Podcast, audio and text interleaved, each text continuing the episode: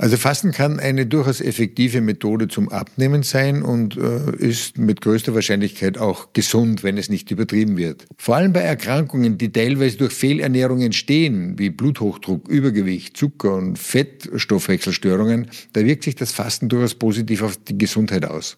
Und natürlich auf Kraftübungen nicht vergessen, um den Muskelabbau vorzubeugen. Der Hartfisch Podcast.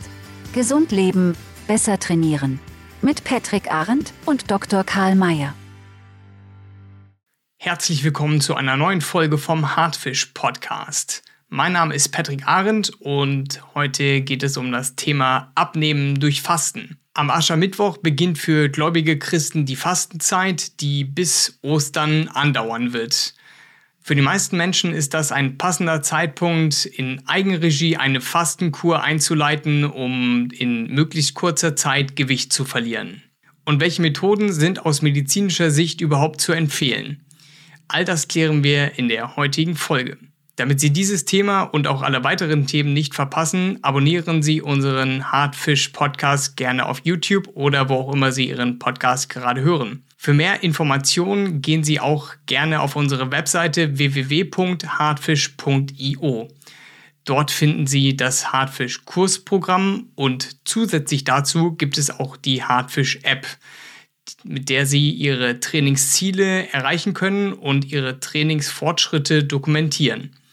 Die App ist kostenfrei für Android und Apple verfügbar und im jeweiligen Store zu finden.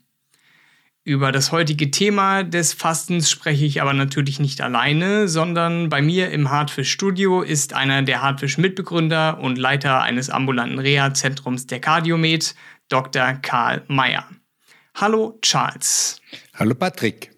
Fasten in Eigenregie durchführen ist ja aktuell ziemlich im Trend. Welche Motive stehen überhaupt dahinter? Also Fasten kann vieles bedeuten. Die meisten verzichten auf Lebensmittel, ganze Mahlzeiten, manche nur auf gewisse Genussmittel, auf Alkohol, auf, aber auch auf bestimmte Verhaltensweisen oder einfach nur auf das Smartphone. Es kann durchaus eine gute Auszeit sein für den Körper, für Geist und Seele und durchaus positive Effekte haben. In manchen Kulturen und Religionen hat Fasten eine große Bedeutung. Fasten kann durchaus auch die Selbstheilungskräfte des Körpers anregen, ihn reinigen und regenerieren. Also niemand trägt Schlacken in sich, aber die sogenannte Autophagie ähm, ist ein zellulärer Selbstheilungsprozess. Nicht mehr gebrauchte oder abgenützte Zellbestandteile werden aufgespalten und meist wiederverwendet. Sie stellen auch Energie und Nährstoffe dar. Ein zu massiver Abbau ist aber auch nicht gesund, vor allem was den Abbau der Muskelmasse betrifft. Eine verringerte Kalorienaufnahme führt natürlich zu einer Gewichtsabnahme und das ist meist der erhoffte Effekt. Vor allem bei Erkrankungen, die teilweise durch Fehlernährung entstehen, wie Bluthochdruck, Übergewicht, Zucker und Fettstoffwechselstörungen, da wirkt sich das Fasten durchaus positiv auf die Gesundheit aus. Das ist durchaus auch durch Studien belegt. Natürlich darf man beim Fasten die drei Hauptprinzipien der Nahrungszufuhr nicht missachten.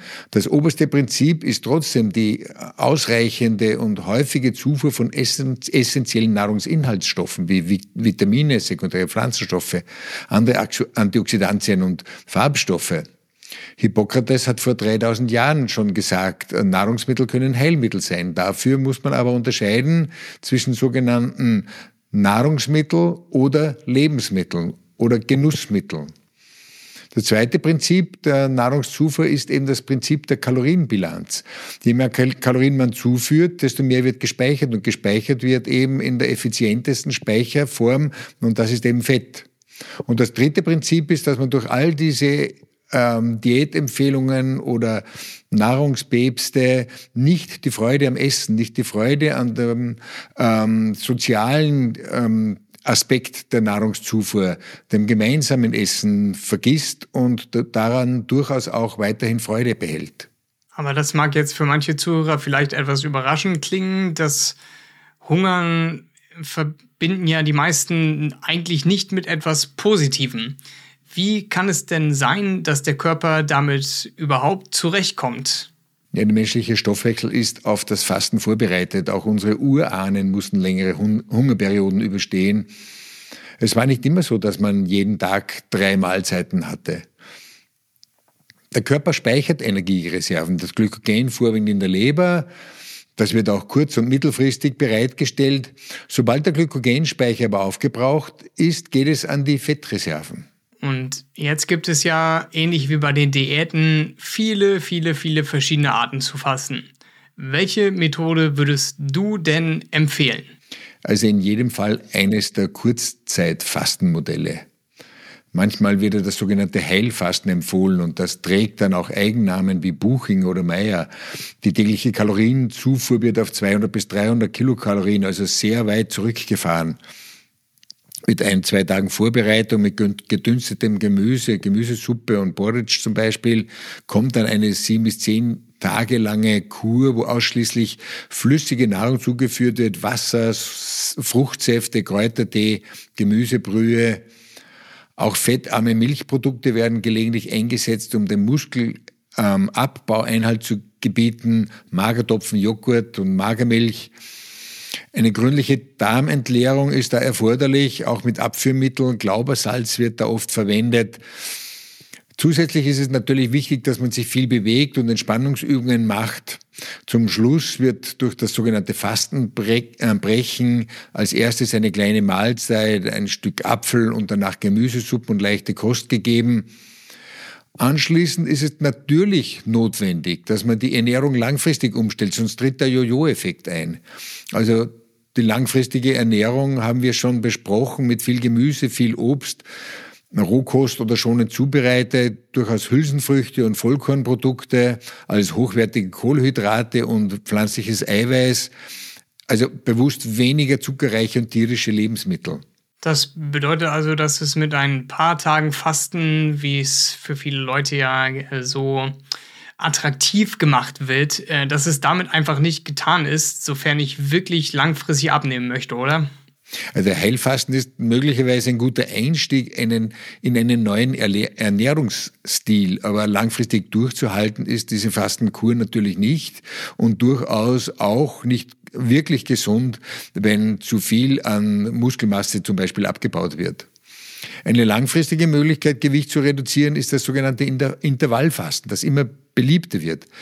Äh, Intervallfasten ist eine Form der Ernährung, die man auch dauerhaft anwenden kann.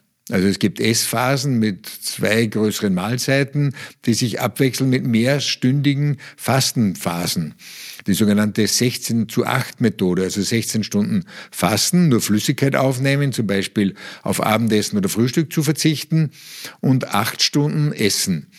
Aber natürlich auch in diesen 8 Stunden nicht mehr als üblich und möglichst gesund und auch hier möglichst kalorienarm. Du hattest vorher schon den Punkt Bewegung angesprochen. Darf ich denn überhaupt während des Fastens trainieren, wenn ich ja meinem Körper bewusst weniger Energie zuführe? Also in der Eingewöhnungsphase einer Ernährungsumstellung oder Fastenperiode sollte man es auf jeden Fall langsam angehen. Ansonsten drohen Kreislaufprobleme. Man muss natürlich auch immer ausreichend, zu, äh, ausreichend auf Trinken achten. Ein intensives Training während einer Fastenkur ähm, sollte man eher meiden, eher moderates Ausdauertraining, langsam laufen, Radfahren, Schwimmen, Tanzen oder sowas geht natürlich. Und natürlich auf Kraftübungen nicht vergessen, um den Muskelabbau vorzubeugen. Yoga, Pilates, Tai Chi eignen sich auch hervorragend während einer Fastenzeit. Auf keinen Fall sollte man ganz auf Bewegung verzichten. Das verstärkt die positive Effekte des Fastens und beugt den Muskelabbau vor. Die Hartfisch App als medizinisches Trainingsprogramm ist eine hervorragende Möglichkeit, in dieser Zeit auch Muskelaufbau, Beweglichkeit und Ausdauertraining zu machen. Hast du denn sonst noch irgendwelche Empfehlungen, wenn es um das Thema Fasten geht? Also mm, in sehr vielen Fällen ist es zu Beginn sinnvoll, den Fastenplan zuvor mit einem Arzt zu besprechen. Bei Vorerkrankungen ist das unbedingt erforderlich. Statt Fasten in Eigenregie kann man natürlich auch einen Fastenurlaub oder eine Fastenkur unter ärztlicher Aufsicht direkt machen. Dann danke ich dir, Charles, für diesen Überblick über das Thema Fasten, Ernährungsumstellung und Bewegung. Denn Fasten hat also erwiesenermaßen positive Auswirkungen auf die seelische sowie körperliche Gesundheit und hilft bei der Gewichtsabnahme. Die Fastenzeit bis Ostern ist ein idealer Zeitpunkt, um eine Heilfastenkur zu machen oder mit dem sogenannten Intervallfasten zu beginnen. Wer zeitweise auf feste Nahrung verzichtet, sollte aber auf gar keinen Fall in der gleichen Zeit auch auf Bewegung verzichten. Die Hardfish-App kann Ihnen dabei helfen, ein angemessenes Trainingsprogramm durchzuführen und abzunehmen, ohne an Leistungsfähigkeit oder Muskelmasse einzubüßen. Charles, was ist denn deine Kernaussage, die unsere Hörer aus dieser Folge mitnehmen sollten? Also Fasten kann eine durchaus effektive Methode zum Abnehmen sein und äh, ist mit größter Wahrscheinlichkeit auch gesund, wenn es nicht übertrieben wird. Das Fasten als Verzicht auf tierische, fette, süße Nahrungsmittel und Alkohol ist natürlich besonders wirksam. Es sollte auch in Fastenperioden eine ausgewogene Ernährung zugeführt werden mit hochwertigen Kohlenhydraten, äh, vorwiegend pflanzliches Eiweiß, essentielle Nahrungsinhaltsstoffe wie Antioxidantien, Vitamine, Spurenelemente und Farbstoffe sollten auf jeden Fall auch weiterhin zugeführt werden in Form von bunten Salaten und Gemüsen. Auch in dieser Zeit sollte man sich so gut als möglich als, äh, an die Ernährungspyramide halten.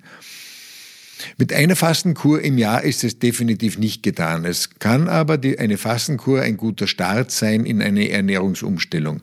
Wichtig ist nämlich die langfristige Ernährungsumstellung und ein angemessenes Training parallel dazu. Lieber Charles, vielen Dank für diese verständlich aufbereiteten Informationen. Und für Sie da draußen gibt es natürlich noch viel mehr wertvolle Informationen, die wir leicht verständlich für Sie in weiteren Podcasts aufbereiten. Damit Sie da nichts verpassen, abonnieren Sie unseren Hardfish Podcast auf YouTube oder wo auch immer Sie Ihren Podcast gerade hören. Oder Sie werden Mitglied in unserer Hardfish Community, äh, zum Beispiel über unsere Webseite www.hardfish.io, über eine unserer Partner Apotheken oder Ärzte. Mitglieder dieser Community sind Personen, welche die Entwicklung ihrer Gesundheit eigenverantwortlich weiter fördern und dadurch Lebensqualität und Lebendigkeit erwerben und erhalten wollen. Als Mitglied erhalten Sie außerdem Zugang zu unserem Kurs zur medizinischen Trainingstherapie. Wir bedanken uns für Ihr Interesse und würden uns freuen, Sie bei einem der weiteren Podcasts wieder begrüßen zu dürfen.